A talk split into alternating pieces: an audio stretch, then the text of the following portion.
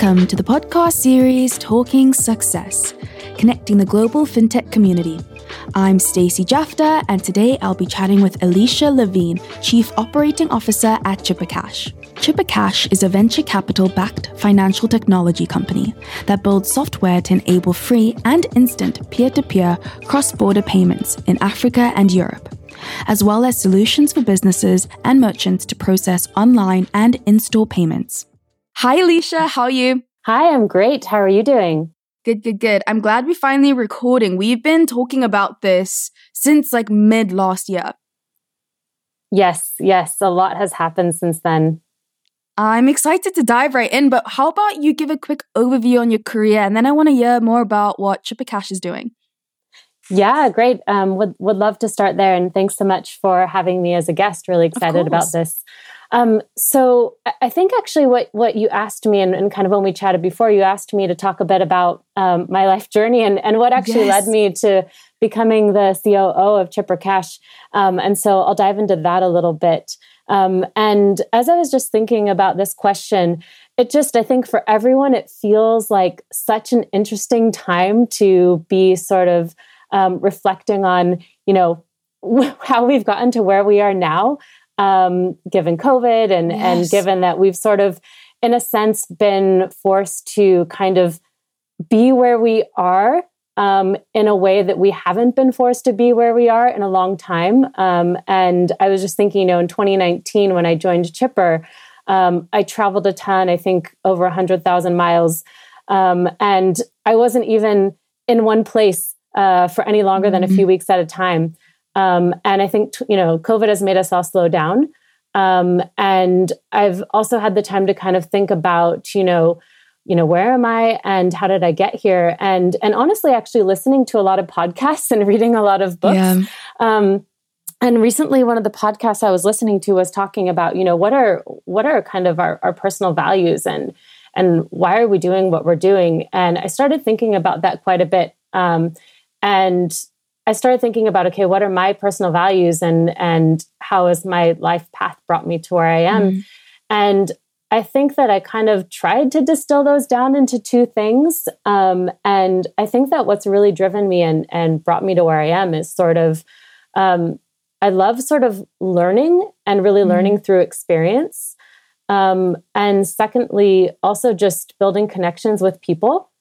Um, and I think the learning through experience, when I think back on sort of my life, um, I've always loved to travel. Um, mm. And I started traveling when I was 12 years old. I got an amazing opportunity to go to Japan for two weeks um, wow. as a 12 year old.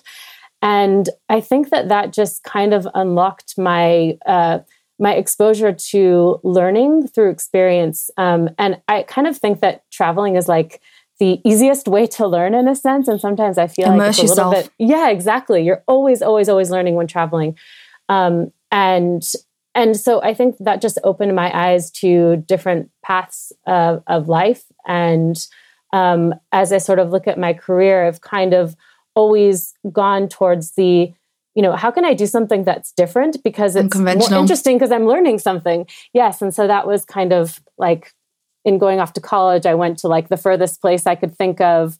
Um, when I was graduating from college, I just didn't take the job that was sort of easy and right there mm. in front of mm. me. Um, I looked to do something different. Where did that um, stem from? You know, it's it's a good question. I think um, uh, you know everybody says it's from their childhood and their parents, mm. um, but again, I think it's really from this like love of learning and curiosity mm. and my early exposure to the fact that traveling and doing different things was like almost like a hack to learning. Like yeah. the easiest way to learn is just to go somewhere new and expose yourself to new experiences and different people and and in that way you're you're just literally always always always learning. Um and so I think that at various points in my life you know, when I graduated from college, I I moved to Peru because I got uh, a job opportunity there um, to teach English, which led to some oh. other things.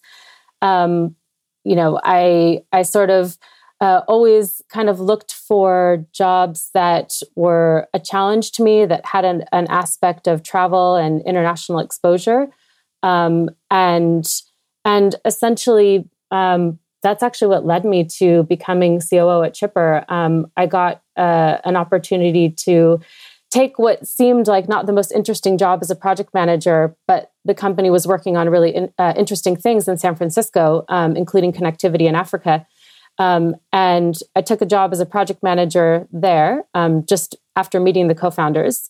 And that led to moving to Kenya, building a company in Kenya, um, wow. getting exposed to um, fintech and financial inclusion, and then meeting uh, the co founders of Chipper Cash, and the rest is sort of history. What are you guys currently doing in the payment space? I want to learn more about that. And I'm sure once the pandemic hit, you pivoted a little bit or you you honed in on a specific project. Yeah, so I would say actually we we totally doubled down. Um, and so I, I, guess just to start out with, um, you know, Chipper Cash, what are we doing? Our, our, well, our mission is really to unlock global opportunities and bring Africa together one transaction at a time. Um, and that's sort of a mission that I'll, I'll unpack that a little bit. Um, it, it has both sort of the aspect of unlocking global opportunities. And so while we're focused on Africa, we definitely see um, a global opportunity for uh, digital payments. Um, and the second part of that is bringing Africa together one transaction at a time. And that's really a shout out to sort of our core product, um, which is peer to peer payments across Africa. Um, and so, practically, what that means is that Chipper Cash is uh, an app based peer to peer payments service um, that really reduces friction and the cost of sending money across borders in Africa. So, um, if you're somebody in Nigeria and you want to send money to um, to somebody in Uganda for whatever reason, for you know maybe you run a small business, maybe you have um, your your child who's attending college in Uganda and you need to send them um, support to do that, etc. Um, download the Chipper Cash app, go through the KYC process, um, connect a funding source, which is a bank account or a mobile money wallet, um, and you have the recipient do the same. They also download Chipper Cash, um, and you can send send, mon- send money to them with the the best sort of cross border rates and and no fees. I see Chipper Cash everywhere, and you guys have such big things in store. I, I can't wait to see. Yeah, yeah, definitely. And and with the pandemic, definitely, you know, there's been a focus by you know lots and lots of companies and even governments on um, increasing digital payments and the digital payment space. Um, so we've definitely seen more use cases for Chipper Cash during the pandemic, um, and we we don't see that going away um, even as you know the pandemic hopefully hopefully is coming to a close in the next few months. We're evolving and and how we've now seen how simple and easy it is to transfer money or or just tap our phones or tap our cards. Um, going and having to draw cash from an atm i know that's really prevalent in africa but i see my peers and people that never used technology to pay um, now it's becoming their go-to Absolutely, absolutely, and and and I think um, you know a large part of our user base is also sort of the younger set um, that is more open to trying different ways of transacting. Um, and so they may not even have a bank account, um, or they may, you know, they might use mobile money, but they've yeah. they've seen that they can use something like Chipper Cash and um, not have to pay the the high fees that oftentimes they incur when they're using mobile money to transact locally. Um, and yeah. so they're they're more open to sort of trying out these new things. Um, and once they see that they that they work, it's kind of like why go back? Exactly. Wait, Alicia, I'm excited to take it a few steps back. I want to dive into your earlier years as sure. I was somebody who who researched possible job opportunities every day. Anyone that knew me in high school or university knew that I was just so eager to learn about different opportunities out there. Mm-hmm. And I was blessed to have a career development center at my university mm-hmm. to to help me navigate my future. You didn't go down the traditional route of applying for jobs, but rather created the job that you wanted wanted. There, there isn't enough education around different career paths. Mm. How can somebody learn about the vast opportunities out there? And, and what advice do you have for someone wanting to create their dream job? Yeah, yeah. Um, so thanks for that question. And, and, I, I, feel like again it sort of goes back a lot of times to what you were exposed to at an earlier age mm or you know as you're sort of formulating the ideas of you know what you want to be when you grow up Um, and I think I, I was really, really, really fortunate to have um, a, a father who, from a very early age, I saw build his own business, um, work really hard to sort of, he, he became an attorney when I think I was six or seven years old. So mm-hmm. he was studying for, in the US, it's called the bar exam, um, and then built his own law practice. Um, and so we grew up sort of seeing, you know, our, our dad work really hard to build his business. And I remember, what, you know, from a young age, him always saying, "Your goal should be work for e- either work for yourself, yeah. which is what he was building his business to do, um, or create your own job." So, okay, maybe you don't want to work for yourself, but you should be finding, you know, f- finding a way uh, to add value to an organization that is in- both interesting to you Mm. Um, as well as provides value to that organization.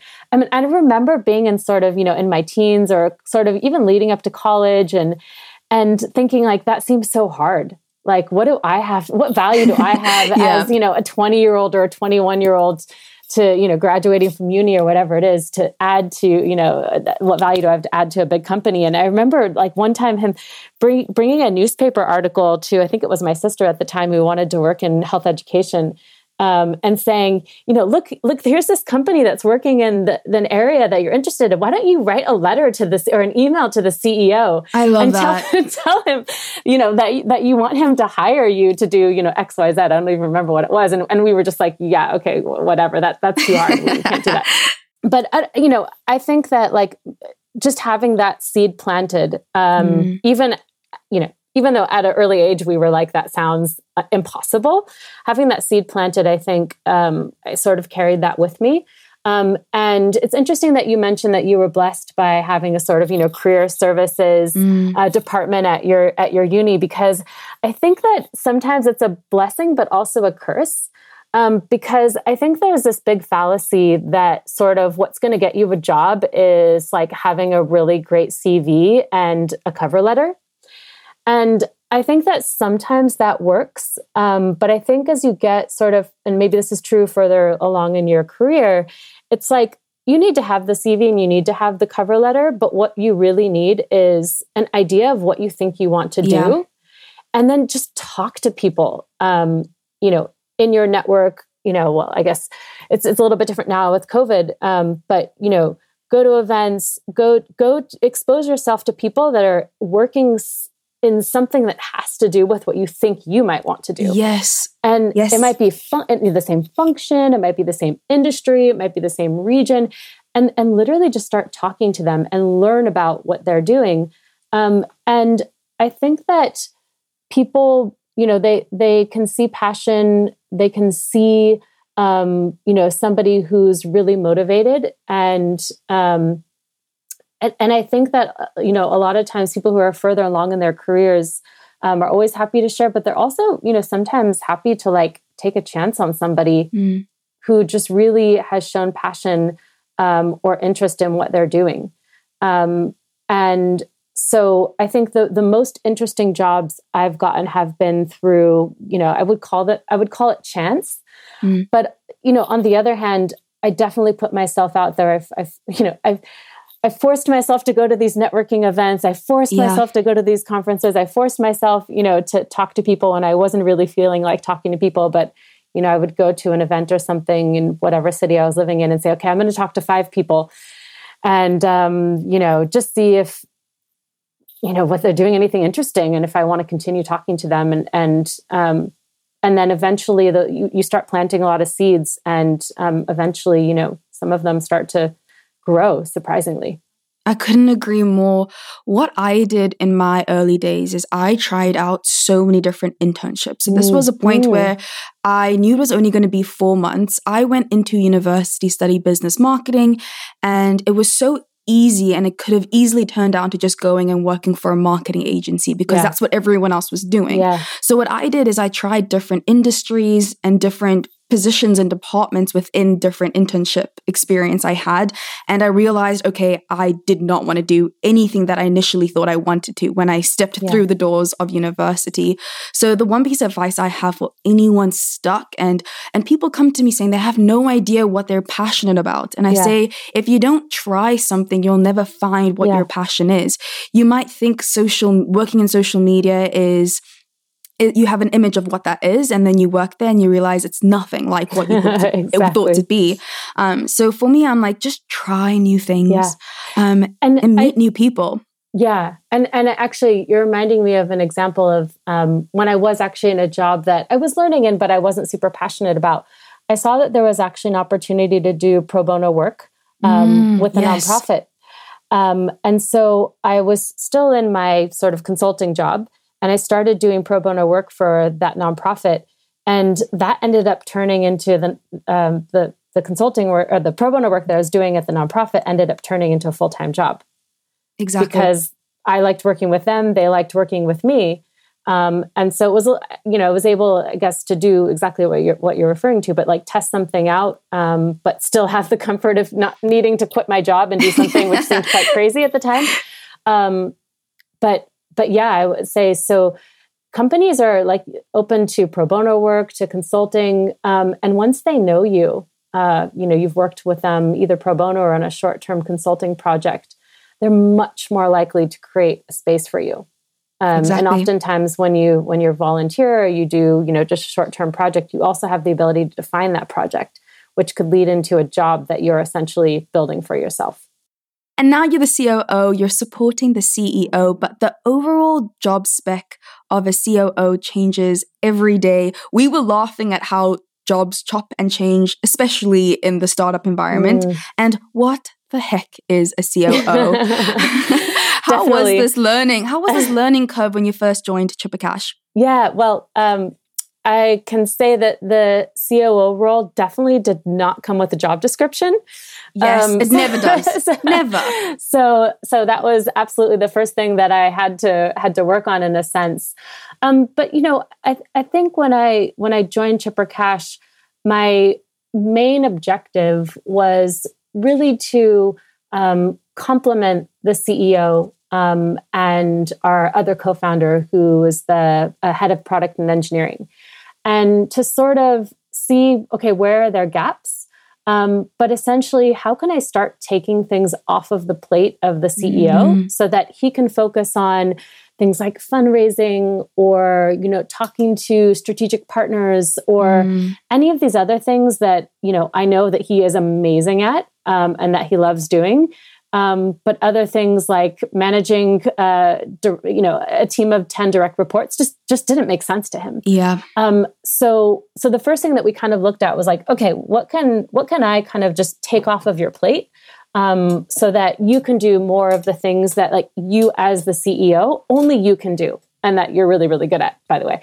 Um, so so it was a lot about like, okay, how do we shift things off of your plate? Um, and and then the second thing you know after sort of a number of weeks in the organization and and kind of chatting with people i saw things that i really thought would just really improve the organization um, globally. Uh, and so at that point in time we were i think about 20 people globally um, and we were setting ourselves up to grow and, and scale quickly and, and, and in regards to number of users and even the team size, the, the company had grown quite a bit in the few months um, before I joined. And so there were a number of things that I would say in the first few months uh, were really key priorities for me. Um, one was around really improving internal communications um, within the team. So they had grown from sort of 10 to 20. They were, you know, mm. even less. They had been like a small group that, you know, could chat on a regular basis over WhatsApp or just in a few Slack channels. Um, and then they had suddenly grown to like 20 or 25 people. Mm-hmm. And, and at some point you just, you can't have one-on-one conversations or personal conversations or the entire company in every meeting knowing what's going on. And so you have yeah. to sort of um, institute some sort of um, types of uh, uh, organized internal communications. Um, and when I say internal communications, one of the the other main things that I saw that really, really, you know, to me seemed really important as we were setting ourselves up to to grow was alignment of the team around our company objectives mm. um, and then around really around our mission as an organization and what our values were um, because again when you're small you, you don't really need to codify those things. Everybody yeah. just kind of just lives them and they know them and they you know but as you know as we were getting to 20 30 40 people it became really clear that um, we needed central a centralized way of communicating our organizational goals um, and making sure that everybody was aware of them and tracking them. Um, and then you know what is our mission codifying that? What are our values codifying those um, and making sure that everybody just understood where we were headed as an organization. Um, so i would say that was that was kind of like number two was communication but that kind of also you know communication indirectly led itself to alignment around organizational goals alignment around mission and and values etc this leads perfectly into the next question because I know that you recently adopted the OKR goal setting tool. How has this been? Um, do you feel like this is a great way to measure success in the business? Mm. Are your teammates more driven and focused? How have you found it? Yeah, yeah. So I guess it's not as recent anymore. I mean, I think it was probably about about a year ago. yeah, point. that was when we first yeah. spoke. A year ago was like when you were first adopting this. Yeah, yeah. Um, and so you know, like like I just mentioned, for me, the the thing that was honestly most important, which I think is sort of a precursor to everything else, is just alignment around like what are we trying to achieve.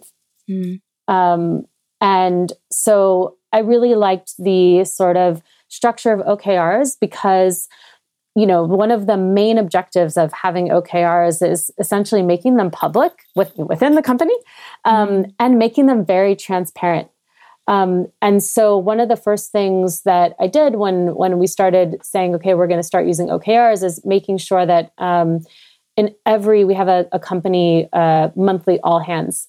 So in every all hands, I talk about the OKRs um, and you know how they well they're, they're quarter. First of all, I guess also they're quarterly OKRs, which helps mm-hmm. us sort of um, things are changing quickly and moving quickly. So um, while we have sort of um, annual objectives we um, kind of break them down into quarterly OKRs, which is what we share internally with the team and talk about every month. Um, but I think just making those public, making those transparent, and talking about them um, every month internally with the entire company helps us understand. Okay, look at look at the various parts of the business and what's actually happening. And the OKRs provide us a framework against which we can have discussions about what's going on, what's impacting our business, what's going well, what's not. Um, and also, the other goal of the OKRs is really to try to help people connect what they're doing on a day to day basis to where mm-hmm. we're going as a company. So, if I'm a customer operations person and I spend eight hours a day responding to customer inquiries, sometimes it's really hard for me to see like how is that actually pushing the organization ahead. Mm. um, but when we talk about our monthly okrs in our all hands meeting we can very clearly see that okay one of our main objectives is around monthly active users.